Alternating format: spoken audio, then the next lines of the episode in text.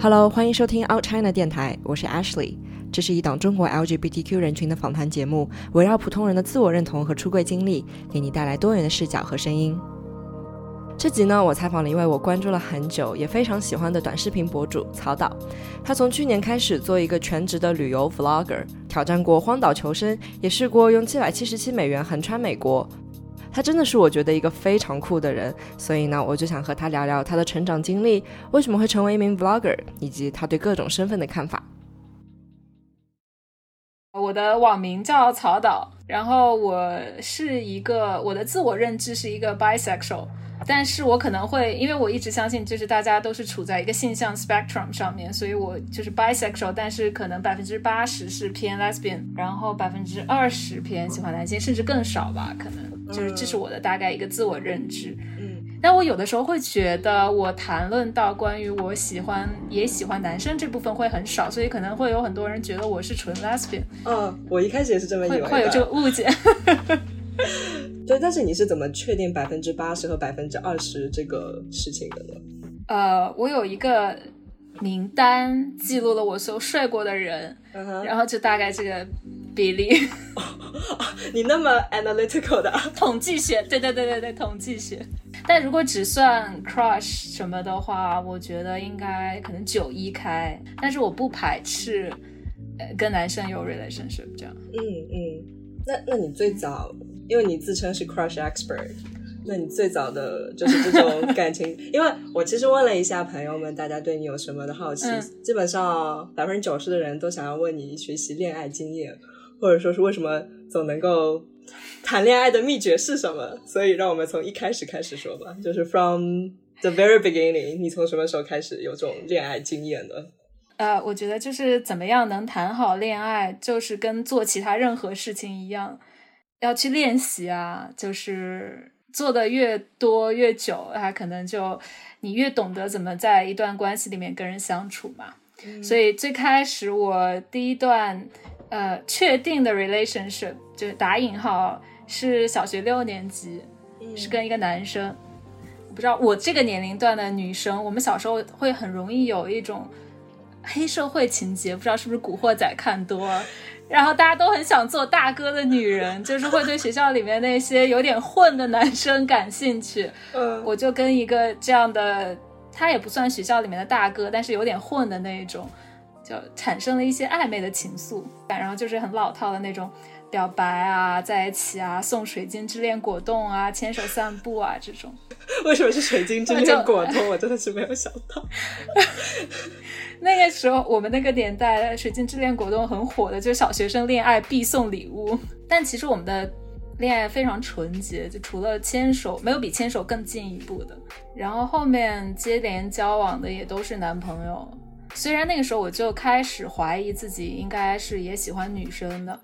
我们那个时候很喜欢女生之间很喜欢互相认老公老婆什么的，呃，然后大家就会很亲密，就是经常抱来抱去，你坐我身上，我坐你身上，就有一种近似恋爱的关系，但又不是恋爱，大家所有人都把这个当开玩笑，所以就这种关系导致我小的时候一直不是很能分得清友情和爱情，因为你青春期。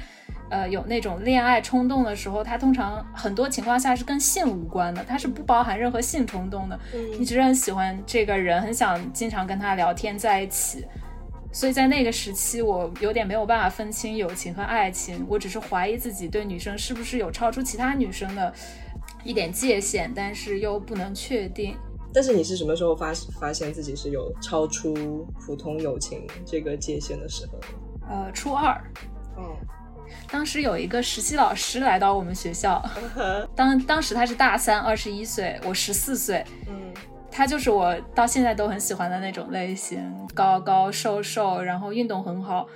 我我们上体育课的时候，如果他没有事情，他会跟我们一起来打篮球，嗯，然后中午的时候，我们俩有时候就会单独去吃饭，放学他会陪我走到公车站，嗯，因为我实在是对他太迷恋了，我妈感觉出来了不对。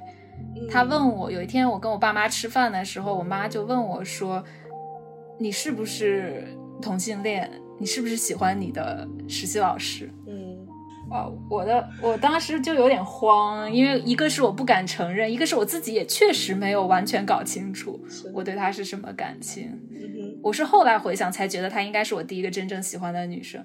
嗯，所以我就立刻否认了，我说不是，没有，我就是只是很喜欢他而已，但不是那种喜欢。嗯，哇，这跟我一模一样。我当时谈第一个女朋友也是我妈来真的。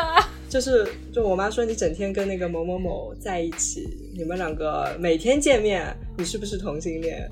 在她说出同性恋这三个字之前，我从来也没有就没有去想过这方面，也不敢去想，所以都是爸妈赐予了我一个描述自己的词语。你也是，对，你那个时候多大了？十八岁了。但我也是第一反应是说，啊，怎么可能呢？当然不是了。对，就这样跟他讲。那那之后呢？跟实习老师。有继续的故事吗？嗯，没有了。他后来实习期结束，我们也没有办法保持很长久的联系。而且后来他也有男朋友，呃，应该现在结婚有孩子了吧？我猜。嗯嗯。哦，对对对，讲我怎么确认我应该是喜欢女生的吧？这个这个很精彩的，我跟你讲。好的，来吧。到我进入高中了。我们高中还蛮奇怪的，我们高中拉拉非常流行。就我们一进校的时候，全校有一对非常有名的拉拉情侣，呃，他们在学校里面非常夸张，在学校走廊里、操场上都是不停的在亲在摸，就是不停的在 make out。然后我们是一个寄寄宿学校，大家都住在宿舍里面，然后他们就在会在宿舍里面狂搞，而且搞的时候就也不是很避讳其他人。OK。所以他们就也嚣张不了多长时间，学校不能容忍这种事情，他们就被社长录了他们在搞的录像，交到学校作为证据，然后开除了一个女生，另一个女生就没有办法进到学校的宿舍里面，留下的这个女生成为了我确认自己喜欢女生，就是我第一个有性关系的女生的对象，然后就是成为了你的对象。不是我的对象，我们没有就是确认关系，我们只是睡了一下。OK OK，所以他是你的启蒙的一个人，性启蒙，对对，女生性启蒙的这么一个人。OK，后来到高二要分班的时候，这个女生我们突然关系就变得很好，然后这个女生就问我说她应该选文科还是理科，因为我当时成绩还不错。我说我们学校是理科比较好，因为我们学校文科真的有点差。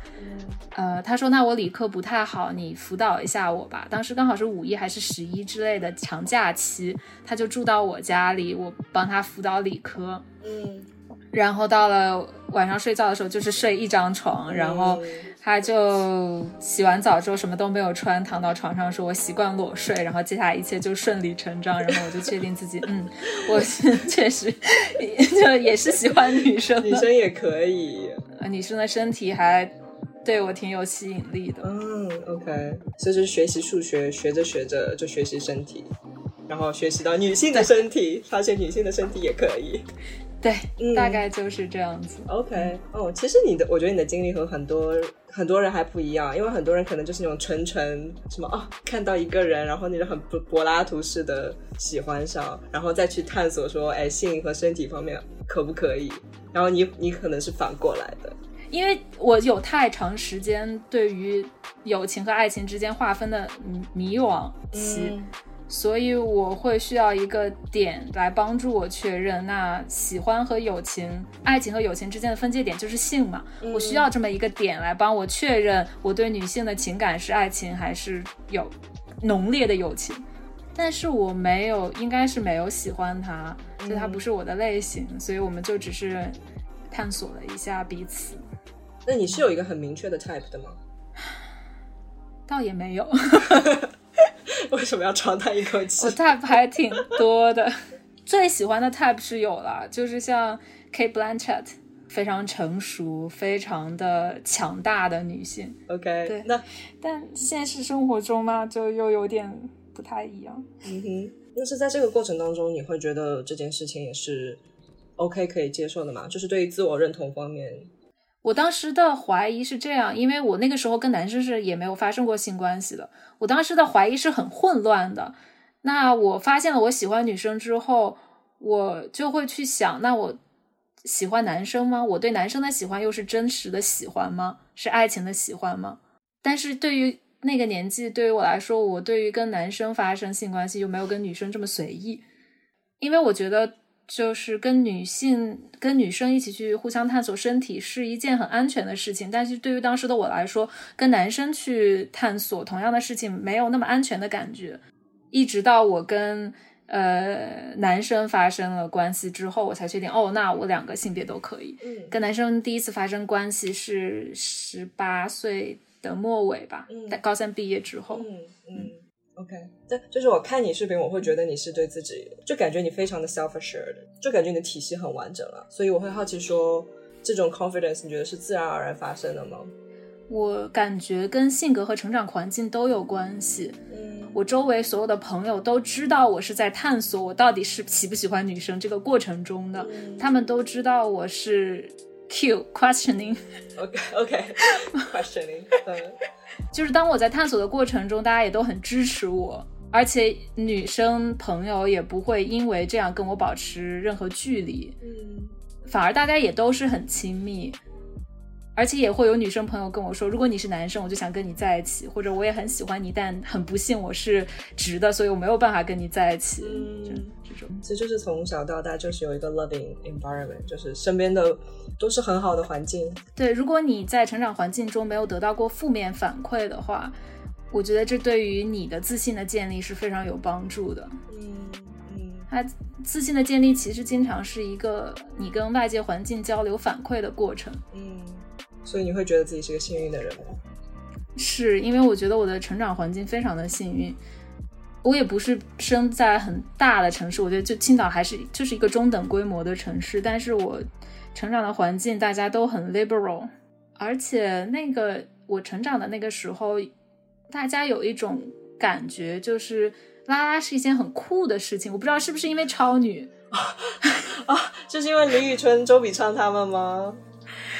我觉得是有流行文化的原因在，大家当时会觉得中性的女生很酷，然后像我们高中也会有帅 T 学姐，学校里面都很出名，大家都很喜欢。包括我们到高二的时候，高一新进学校有两个很帅的 T，全校女生都为他们疯狂，大家就争着想去认识他们。然后其中一个，他就前后跟我们年级的吉花和他们年级的吉花都交往了，就所以是一个非常好的 pro 拉拉的环境。好特别哦，就是哎，居然你们学校又有风云人物、风云 lesbian couple 人物，然后又有这种帅 T 学姐，是怎么样的神仙校园呢？但我觉得与此同时，对于呃男生来说，对于 gay 来说就没有那么宽容。怎么说？我们学校是没有完全出柜的 gay，嗯大家会有传闻，也不会看不起他或者怎么样，但是环境很明显可以感觉到没有对拉拉这么友好。嗯，但是你是从小到大，因为本来我想跟你聊天，我想说可以先从什么成长的经历啊，在哪长大、上学啊、工作什么，没想到一开始聊。就聊到了女朋友、男朋友性经历和性觉醒，太好笑了！进入主题很快是吗？谢谢你，我可能后面的采访都不用了，直接前面的哎，已经采访完毕就可以收手了。没有啦，但是我就会更好奇你做就是你自己的成长环境和背景。呃，小时候是有一点 bully 的那种性格，会打人。怪不得喜欢想要做那种老大的女人。我初中的时候想想当我们学校第一个女老大，真的吗？但是后来当了第一届学生会主席，哦，也是就走了从。黑道变白道。嗯，但是我就是只孤立男生，逼他们给我买吃的什么的。为什么不欺负女生呢？欺负女生不对，当时就这么想的，不能欺负女生。好吧，但是也是因为男生很爱开我玩笑，因为我小时候就很黑，嗯我所有的外号都跟黑有关，然后他们就叫我非洲难民啊，那个时候我还不胖，叫非洲难民啊，什么煤球啊、黑炭啊之类的，然后开起玩笑来我就会打人。后来我就变成了一个很温柔的人，就莫名其妙的变成了一个温柔的人。嗯，所以现在也是一个温柔的人吗？对我很温柔的，没有感觉出来吗？我我不认识你，我 我没办法下这个评断。OK，哎，但是你会觉得你在 Vlog 里面的形象和你真人的形象是比较接近的吗？是接近的，因为我觉得其实 Vlog 是没有办法作假的，只不过人会有很多面。嗯，我可能跟人聊天这样谈话的时候就会比较呃收一点，严肃一点。嗯，但是在外面，在外面玩的时候又会疯一点，而且我也很看周围的环境。我是一个有点变色龙性格，如果对方是很疯、很好笑的人，我就会被带的很疯、很好笑；如果对方严肃的话，我也可以就是很自然的变得严肃一点，OK，沉一点。嗯，好吧，我觉得是我的严肃把你给带到了严肃的这个赛道。我们这是一个严肃的访谈节目，对，严肃的访谈节目，非常严肃。好吧，可以讲一讲，就是怎么会从怎么样的经历会让你到到三十岁会想做一个 vlogger？就前面经历了一些什么？因为我个人也还蛮好奇这一点的。因为其实比较早的时候，我。曹导这个名字叫的很早，是我高中毕业的拍毕业照的那天，他们给我起的外号。因为我高中的时候一直说自己想当导演，嗯，当然我想当的人有很多，在那个时候我还想当跳水运动员、女足运动员，办一本旅行杂志，就有很多很多的想法，当一个很成功的女企业家，有很多很多想法的，嗯呃，但是导演是其中一个。那一天拍毕业照那天，我穿了一个很像导演穿的马甲，然后他们就。开玩笑叫我曹导，这个称号就一直被带下去，然后成为网名到现在。但那个时候我就其实是想当导演的，我会拉片、看电影、写影评，嗯，呃，是对这件事情感兴趣。但是因为专业方向跟这个又差很远，而且也有其他的方面的兴趣，就没有深入去往这个兴趣方面走下去。嗯，所以我。本科读的跟环境相关的环境保护嘛，嗯，然后到我读研究生的时候是去了圣地亚哥，在加州，嗯，那个时候在我同学里面，GoPro 非常流行，那个时候我就开始用 GoPro 拍一些我在海里面玩的视频，嗯哼，但都是很短的，没有没有剧情的，只是拍一些动物啊什么的，嗯哼，毕业了之后就是国内的创业大潮，嗯，一四年的时候。是国内创业大街红红火火，大家随便都能扎到上千万投资的时候。OK，嗯哼，那个时候我就刚好回国来，呃，参加三十六氪那个创业大会。嗯，当时三十六氪是第一次做那个大会，有三千人参会，嗯，然后有十几个非常初始的 startup 在上面做 presentation。嗯哼，我就。看到了敢玩儿，嗯，是我后来加入的创业公司。他当时我们的 CEO 闹闹在上面演讲的效果非常好，就包括整个视频都特别激动人心。嗯，然后他一下演讲台，我就去找他说，我想加入你们团队。但那个时候我其实还没有要回国的打算，我所有的东西都在美国，我只是回来看一眼。嗯，我就加入了团队，开始了工作，一直到半年之后才去美国收的我的行李，就非常非常 random 的一个决定，就开始回国创业。我们做跟极限运动相关。你本身是喜欢极限运动的吗？对我本身非常喜欢极限运动，也是在加州上学的时候开始发展的。学校就在海滩上面，我在一个。叫 Scripps Institution of Oceanography，嗯，我们就是一个海洋学院，教学楼就建在沙滩上，然后中午的时候同学就会去冲浪。我们研究生的那个 trailer 里面是有冲浪板架的，教学楼的厕所是有淋浴的。哇，就是一个冲浪氛围非常强的学校。那你你去学那些专业是有那种想要成为一个什么 environmentalist 之类的，就是成为一个跟环保相关的一个人的这样的一个梦想吗？只是出于兴趣，没有想太多，没有想太多将来职业方面的考量。嗯，我一直都是比较随性，在职业方面，我没有说从小想给自己定一个什么样的职业道路。嗯，我就是有一种奇怪的自信，觉得不管怎么样都赚得到钱，不会缺钱花，就什么都想试一下，没有很想在某一个领域走的特别特别深，走会把自己路走窄，这样。而且当时我爸就因为我爸特别宠我，他就会跟我说，喜欢什么就去做什么，不用太担心以后怎么样。哇，真的是一个很好的教育方式呢。嗯嗯，离开那个港湾港湾之后呢，后来就是十一月，我是一八年下半年离开港玩嘛，嗯当时还有跟港玩在合作，就是离开港玩的时候有项目没有做完，所以我又兼就又是把项目做完了才真正离开。十一月份就去澳大利亚做那个环游澳大利亚的系列，我的第一个 vlog 系列，嗯我是自己去的嘛，嗯，然后把所有素材都拍好回来之后，又找了剪辑，然后朋友介绍了 MCN 公司，嗯所以我就把视频全都做出来，开始日更，然后跟那个 MCN 公司一起来做。哎，但是你当时去澳大利亚之前的话，你是有抱着说，哎，我要拍 vlog 的这种目标去的吗？还是说，哎，我想给自己放个假，说就去边玩边拍？是非常认真的想说我要做日更 vlog，所以我的旅行的每一天我都要把它记录下来，每一天剪成一集，嗯是抱着这样的想法去的，但是没有做任何准备，路线啊什么都没有，就想说我去那里旅行中发生什么，我就把它都记录下来，然后回来再剪辑。嗯嗯。但是为什么会有一个想法，就是说要做日更 vlog 这样那么那么庞大的计划呢？是因为我跟赶玩做到后期的时候，我们会有一些商业的，我们会有一些商业的项合作项目是跟视频博主合作。嗯在那个时候，我就发现，其实做一个视频博主可能会比赶玩这个创业项目更合适我。我发现我自己也有潜力。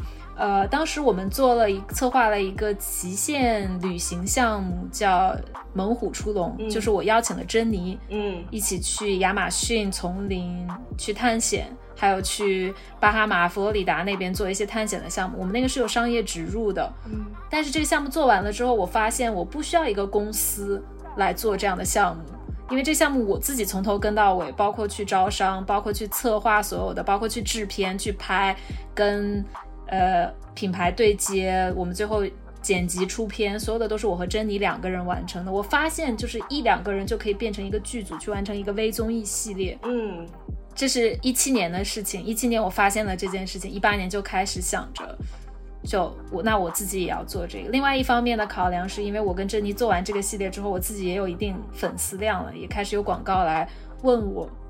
我觉得就是这已经是一条成熟了的可以走的路了，所以就做了这样的决定。嗯，你其实好像在镜头面前还蛮自然的。你是有过一定的，就是练多了会觉得更加自然，还是说你面对镜头本身，你觉得还是一个蛮舒服的状态？最开始是没有的，我小时候是有镜头恐惧症的，哦是吗？在我大概整个青春期都有镜头恐惧症，因为我小很小的时候，小学三年级吧，上了一个电视节目，就是那种益智答题类节目。我当时特别兴奋，哇，我上电视了，然后就一直期待着播出。到了播出的那天晚上，我守在家里看着电视，看到屏幕上出现自己，然后就心碎了。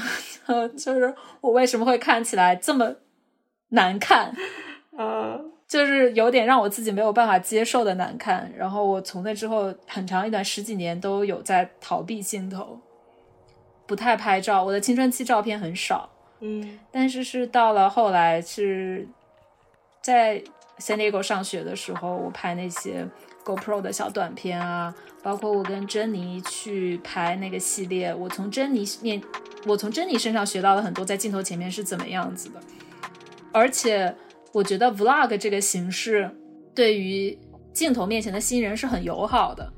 其实你举着一个相机这样去讲话的时候，是很自然的，跟别人拿着一个相机对着你是完全不一样的感觉。嗯我到现在，如果是别人拿着相机录我，我都没有特别自然，一定是我要自己掌控这个相机的时候，我会比较自然。嗯。那大家经常可能也会问到的一个问题，就是说会不会担心 oversharing，就是分享过多而去影响你真的在体验的本身？嗯，我觉得影响还挺大的，因为以前我的旅行，我不我拍 vlog 之前，我的旅行就是很随性的去体验当下，没有太多照片。嗯发生有趣的事情的时候，可能会拍一下视频，这样，但是它不是一种 mandatory 的事情。但是拍 vlog 这整整个改变了我的 mindset，不光是去旅行的时候，包括生活中，一旦我知道要有有意思的活动、有意思的事情发生，我就会立刻想到，OK，那我要把它拍下来做一期 vlog。嗯哼或者生活中随机遇到什么事情，我的第一反应，哦，我要举起相机把这个 moment 记录下来。嗯，这个会消耗你吗？它变成了生活方式的一部分，会消耗我。嗯，但是做什么事情是有收获、付出都是要对等的嘛，都是有代价的。因为做 vlog 这件事情带给了我非常非常特别的生活体验。其实是因为如果我去做一份正常的工作，我不太可能会去有那么多的经历，那么多有意思的经历。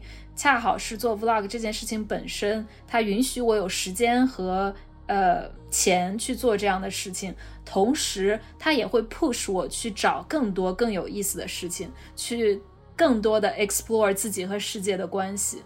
嗯，所以嗯是双向的。嗯，因为你现在粉丝量就是特别多嘛，就是我可能刚关注你的时候是十十几万。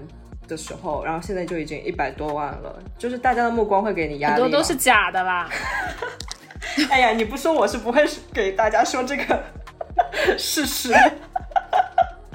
但是但是大家都知道嘛，也不是啊，微微博上面水分很多的，就是平台会塞好多粉给你。嗯，但真实粉还是有很多啦。哎，还还有一些对。哎呦，你好 humble 哟。那但但我会好奇说，就是大家的目光会给你压力吗？就你是怎么看待在互联网上就被人家称作网红这样的一个事情？我觉得粉就是 follower 越来越多的时候，确实是会有压力的。嗯，这就是为什么我开了一个小号。就是我开小号的初衷，是因为我当时疯狂的 crush 一个女生，然后我就有点疯，有疯狂的想要分享我的就是情感。就当时对我的情感冲击太大了，我一定要找到一个出口。但是那个时候我就会觉得我的大号上面 follower 已经太多了，我觉得不是很合适，所以重新开了一个小号去记录我当时疯狂的情感。嗯哼嗯哼，你是那种很想要 share 的人，以前比现在会想更想要 share 一点，现在因为它是一个工作之后，没有那么想要 share 了。有一些事情还是选择不去 share 太私密的事情。嗯嗯，明白，因为也是一个公众人物了嘛。真的啦，own it，你真的是。有有，确实是 follower 多了之后，很多关于公众讨论的话会去斟酌，嗯，要不要说？因为真的会很容易引起我 handle 不了的风暴。嗯，对，前段时间那个竹子不就是遇到了漩涡吗？竹子的事情让我特别害怕。是的，还有秋晨的事情让我觉得啊，就其实我觉得虽然我没什么粉丝嘛，就我也没什么 follower，但是我也会自我。你也是公众人物，我不是，我不是。我觉得就是现在这种大家都会自我 censor 的现状，让我感觉特别的害怕。嗯，但是又不知道怎么去改变，觉得在这件事情上面很无力。他不是说你。去发更多的声，就会让这件事情变好，这么简单的一个事情。嗯，每个人都有自己的 life，每个人都有自己要完成的事情。如果在这件事情上面太过激进的话，可能很多本来可以做的事情就做不了了。嗯，所以我会想问说，比如说谈论双性恋同和同性谈恋爱、女朋友这件事情，就会对你有影响吗？没有诶。呃，而且其实很多投放我的广告方，他们是比较喜欢我女朋友也一起出镜的。哦，是吗？嗯，我只遇到过一次，是做我就不说品牌方的名字了，反正就是做了一个广告，然后我们里面有一些比较亲密的镜头，最后成片的时候是让我们剪掉的，就遇到过那一次。嗯，那那你真的是很受人喜欢呢，就是。因为我会好奇说，就是作为一个有 LGBTQ 属性的一个公众形象，在现在这个不是非常 friendly 的 environment 里面，会不会有一些限制？但其实还好吗？呃，我会避免在广告里面做一些过于亲密的事情，嗯，比如说亲亲啊什么之类的，就不太会了，嗯，但是。或者说过于强调我们是情侣关系，不太会，嗯，但是都会很正常的表现我们两个的关系，因为一般情况下也不会对着镜头说，嘿，这是我女朋友谁谁谁。OK OK，就是自然而然的让这个人出现。对对对对对，这是我目前走的路线。所以平台会对于就是同性恋、双性恋或者 LGBTQ 这些身份会有明确的限制说吗？就比如说你在跟平台合作的时候。好像没有，嗯嗯，没有遇到过。我觉得平台的工作人员本身立场上，我遇到的都是比较 pro LGBT 的，但是他们有一些不得已删掉的内容，可能是不得已的，就在他们工作人员力所能及的范范围之内，他们应该还是会支持。嗯，我觉得个体上个体层面来说是这样，但是上升到整个平台公司的层面就没有那么自由。我自己的感觉，关于 LGBT 内容，微博是最友好的，然后 B 站次之。而且 B 站它有很好的一点是，它审查你视频的时候，它会非常明确的告诉你第几秒到第几秒不行，因为什么原因，然后你去根据那几个修改完了可以上架。但是像抖音这种，就是你一点不行，整个视频不行，它也不告诉你为什么，然后反正就是不行。嗯，对，B 站上我有一些视频是有做一点点删减的，嗯，包括我跟小关去泰国的视频，好像是有一点删减，过于亲密的镜头是有删减掉一些的。嗯，但这种修修改改、删减的东西，其实也没有特别的 bother 你，是吗？呃，我觉得可能主要因为我不是自己剪辑，可能很 bother Larson，没有 bother 到你。对，也也有 bother 到我，肯定是有，肯定是有 bother 到我，但是就如果要在这个平台去发的话，就只能这么做，就是叹口气剪掉发上去这样。嗯嗯，哎，那你现在你们爸爸妈妈会看你的，就是会知道你有女朋友有小关？知道啊，他们都有看我的视频，嗯而且我亲戚应该也都有看我视频，嗯甚至前一阵有一天，我爸的一个朋友通过微博找到我了，就说就在微博上看到我，然后给我发私信，嗯哼嗯哼，就我就就我觉得，所以我这件事情我应该已经是非常 out out，对你就是透明鬼。嗯，其实小关的爸爸也知道，他也在看我视频，哦，是吗？那那些爸爸妈妈、亲戚、家长、爸爸的朋友，大家的态度是什么呢？没有跟我聊这件事情，就大家不会跟我聊，哎，你女朋友怎么样？就是不聊情感方面的话题。嗯嗯，就是会会避开了，就还没有那么那样子的接受。嗯，对，但就是说还是蛮支持你自己的 vlogger 事业。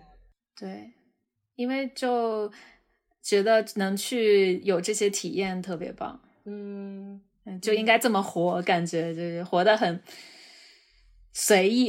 然后，而且其实做 vlogger 赚的还不错，是哈，说实话，嗯就收入还可以，然后又时间很灵活，又完全可以自己决定自己要做什么事情，还挺理想的这种生活状态。最后问个比较大一点的问题，就是 bisexual 的这个 identity，或者说 queer identity，就你现在对这件事情会是怎么样的一个想法和态度？呃，我觉得它对我来说，可能跟我喜欢去探险，我要做一个 vlogger，就它是我自己的一个有机的组成部分。我平常会不会去想太多这方面的问题，它很自然的存在在我身上的一个部分。对，就让家就是 normalize 这个感觉。对对对，我觉得这一点其实，呃，我在 San Diego 读书的时候有一个 Free 的呃 Free the Nipple Movement，对，然后我们学校组织了一个大家一起在学校图书馆旁边的草坪上，大家一起 topless 嗯的一个活动，嗯大概有几百个人，然后我也去参加了那个活动。当时是有当地电视台去采访的，然后所有人都是 topless 被采访，我也被采访了。他们采访到其他人的时候，大家说的都是很上升的一些话，就你为什么要来参加这个 movement？你在这里有什么诉求？大家会说，就是因为为什么男性可以很自然的裸露他们的呃胸部上半身，他们的他们的 nipples，但是女性这样做就不可以，我们要就是打破什么什么之类的，就类似于这样的话。采访到我的时候，我就说我只是想 get tanned，你是真的就这么想的吗？我就想说我想 get tan，就去掉那个 bikini lines，但是如果在其他地方我也没有办法那么自然的去做这件事情，刚好有这个活动，我来参加一下，我的 bikini lines 可以就是就是 没有了，然后又能支持一下这个活动，挺好的。但是我觉得就是 normalize 所有的 movement，还有就是我觉得是这样子的，当一个群体去争取自己的利益，姿态对于不是这个群体的人来说是非常重要的。你去争取自己利益的时候，有一个部分要考量的是你怎么样能更容易被。外界去接受你，如果姿态过于激进的话，很难被外界去接受。外界很难，就是它会产生一种天然的反抗心理。嗯，我我不是说在批评激进的运动，激进的运动也很重要，因为你首先要声音被听到、被看到。嗯，但是用不同的 approach 去做这件事情的时候，不同的 approach 它有它不同的目的、不同的作用所在。嗯，就如果。你用很轻松的姿态去对待所有的呃 movement 的话，就像我从小到大很自然的对待我的这个呃 sexual identity，那你周围的人就会 normalize it。嗯嗯，但其实你带着所谓轻松的心态，从人家看你觉得就觉得你 free the nipple 是一个非常激进的行为啊，对吧？我觉得没，好像印象当中是那种非常 radical 的 feminist 才会去做 free the nipples 这样的。行动，但是你在参与这个的时候，你也可以同时把它 normalize，因为 get tan 是一件很正常的事情嘛，很日常的事情。嗯嗯，反正我感觉就你好像是，就大家会说你酷，可能就是因为你真的是比较带着一个很 playful 的心态去做很多看似需要被宏大叙事的事情。对我也不知道我说的这些话就是，呃，是不是 make sense？但是我是这样想的。Hello，谢谢你收听到这里。那如果你喜欢我们的节目，欢迎分享给你的朋友，也欢迎在 Apple Podcast 上面给我们五星好评。你也可以在 Spotify、网易云音乐、小宇宙上面听到我们的完整节目。那如果你有任何的建议和想法，欢迎微博私信我，我的微博是橘子酱 Ashley。嗯，你可以给我们发邮件 outchinafm at gmail.com。那今天就到这里，我们下期再见，拜拜。